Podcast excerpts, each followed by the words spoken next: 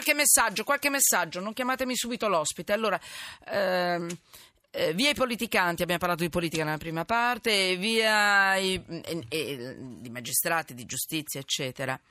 E- ma abbiamo parlato anche di quel senatore che non riesce a dimettersi. Allora, che vi è piaciuta molto come notizia. Via i politicanti, scegliamo politici responsabili che vogliono servire l'Italia e gli italiani. Mauro, il, eh, parlamen- il parlamentare si dimette? Perché lo fa? Che pressioni ha per farlo? Se è solo una sua scelta, va detto che non ci si candida per dire scusate, ho scherzato.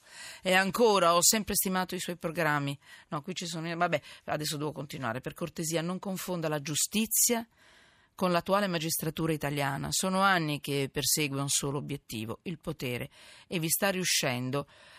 Eh, 419 finale. Ancora, ehm, per noi cittadini il vero cruccio è chi votare, non quando né con quale legge. Luigi.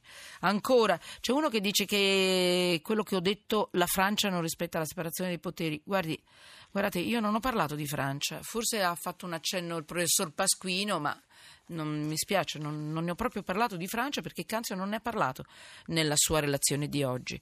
Ancora, ehm, riguardo alla giustizia, chiamatemi l'ospite però intanto, va bene, cioè, riguardo alla giustizia, situazione drammatica in generale, ma almeno questo indulto passerà o no? Ascolteranno anche il Papa? Vogliamo fare qualcosa per migliorare l'inumana condizione carceraria? Spero, onora Marco Pannella, un saluto Giorgio. Devo dire che noi ci siamo sentiti e risentiti, abbiamo letto gli atti, eh, tutta la, la eh, tutto l'intervento del mh, Presidente del, mh, della Cassazione ha parlato della situazione dei carcerati. Scusate perché ho un attimo un po' di febbre, mi scuso. Ha parlato della situazione dei carcerati. Potete controllarlo un attimo per rispondere a questo, a questo messaggio perché è importante. Perché questa è anche giustizia, soprattutto questa. Daniele Poto, giornalista e scrittore, benvenuto. Benvenuto. Buonasera a voi. Ciao, oggi Daniele Poto eh, è stato ascoltato dalla Commissione Antimafia. Il collega, cioè beh, Daniele Poto, si interessa da anni del fenomeno della criminalità e calcio. Quindi questo è l'argomento di adesso. E ha scritto diversi libri in merito, La mafia nel pallone, La martingala, eccetera. Ha avuto un grande successo La mafia nel pallone. Mi sembra che ci siamo anche sentiti, Daniele. Ai sì, ormai il libro è di cinque anni fa, io Eh. ho continuato a seguire l'argomento perché offre Certamente. sempre nuovi motivi. Però io lo cito perché questo significa che tu non sei un improvvisato, uno che è arrivato lì all'ultimo momento. È molto importante perché è un libro che ha fatto. Poi è stato dirompente quando è uscito, perché non ne parlavano in molti, eh, complimenti. Comunque, Esatto, poi ha aperto una bibliografia di altri libri Eh, interessanti sull'argomento, ha aperto un filone, diciamo. Eh, ma è importante. E hai aperto un filone che oggi è con le inchieste un po' dappertutto, perché è importante, perché oggi, ecco che arriviamo all'attualità più stretta, la Commissione antimafia ha deciso di indagare nel mondo del calcio, per cercare di capire se e come la mafia riesce davvero a infiltrarsi nel mondo del calcio. Quindi cerca di capire la Commissione antimafia, guardate che è molto importante, quali rapporti eh, leghino alcune frange della tifoseria alla criminalità organizzata e anche dove le società calcistiche eh, ne sono a conoscenza oppure no. Eh, ricordiamo che in questi ultimi mesi mh, diversi procuratori della Repubblica, Torino, Napoli, Catania, hanno aperto delle indagini. Quindi, Daniele Poto, tu oggi sei stato ascoltato dalla Commissione antimafia, puoi dire qualcosa? Sì, c'è una parte segretata, ma naturalmente posso quello dire che qualcosa. puoi dire. Poi mi parli delle possibilità di infiltrazione eh, Sì. della mafia nel mondo del calcio. Vai. Le società sono sotto scacco, molto spesso sono ricattate dai tifosi perché l'alternativa qual è? Se non concedono biglietti, viaggi premio per le trasferte di Coppa, E l'alternativa sappiamo, è una certo. possibile squalifica perché c'è una responsabilità oggettiva nel calcio e quindi i tifosi possono provocare con striscioni una squalifica del campo della società, quindi hanno un grandissimo potere ricattatorio. E A parte tutto- l'andrangheta, la, la mafia, cosa c'entra in tutto Beh, questo? diciamo le mafie sono presenti quasi tutte, ma l'andrangheta e la camorra sono quelle preponderanti. Nelle curve d'Italia?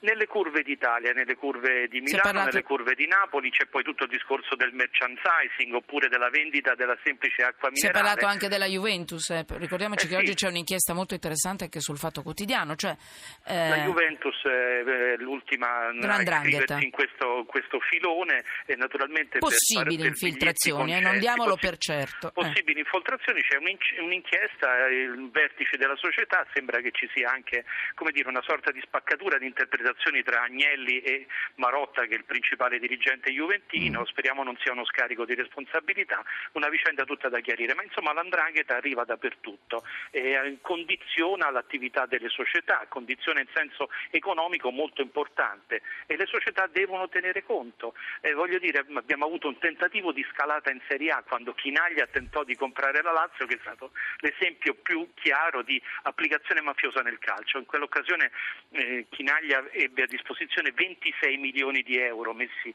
a disposizione dalla Camorra e il tentativo fu stroncato dalla magistratura che arrivò in tempo e impedì che Chinaglia sfilasse la presidenza della Lazio all'Otito. Senti, invece altre, mh, oltre alle curve, le altre possibilità, e anche ai calciatori hai fatto un esempio, altre possibilità di infiltrazioni? E poi Beh, se mi voglio dici che, se puoi, che cosa ti ha chiesto la commissione antimafia oggi? Così Sì. riusciamo a Eh, capire. Mm. diciamo che Ah, guarda che hai due minuti, eh, vai. Sì, abbiamo ep- episodi clamorosi quest'anno eh, a, a tutti i livelli, Serie A, Serie B, Serie C, Serie D.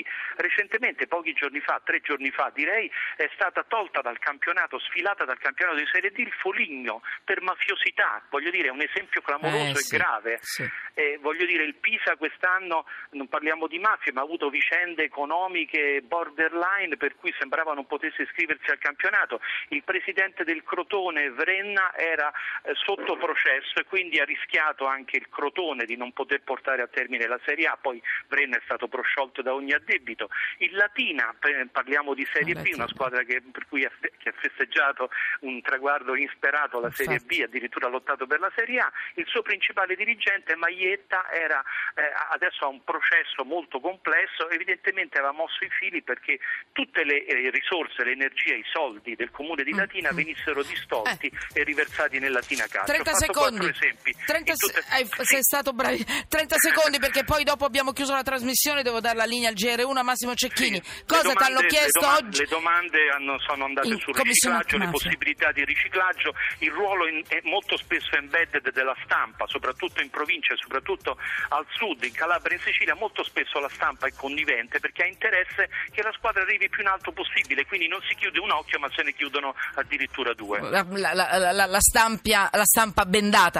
Oh, complimenti Daniele Potto, ti ho fatto correre alla fine, ma è troppo interessante questa notizia. Ci risentiamo, giornalista, Grazie. scrittore e ricordiamo il calcio a scommesse, ma non possiamo dire nient'altro, ma ne parleremo. Michele Afferrante, Alessandro Allegra, Valeria Donofrio, Francesca Mechelli, questo è il gruppo di stasera di lavoro in regia Anna Posilipo, che non è solo regista, collabora dalla mattina alla sera con noi su tutto, sugli argomenti, è una grande squadra. Tecnico Daniele Di Noia.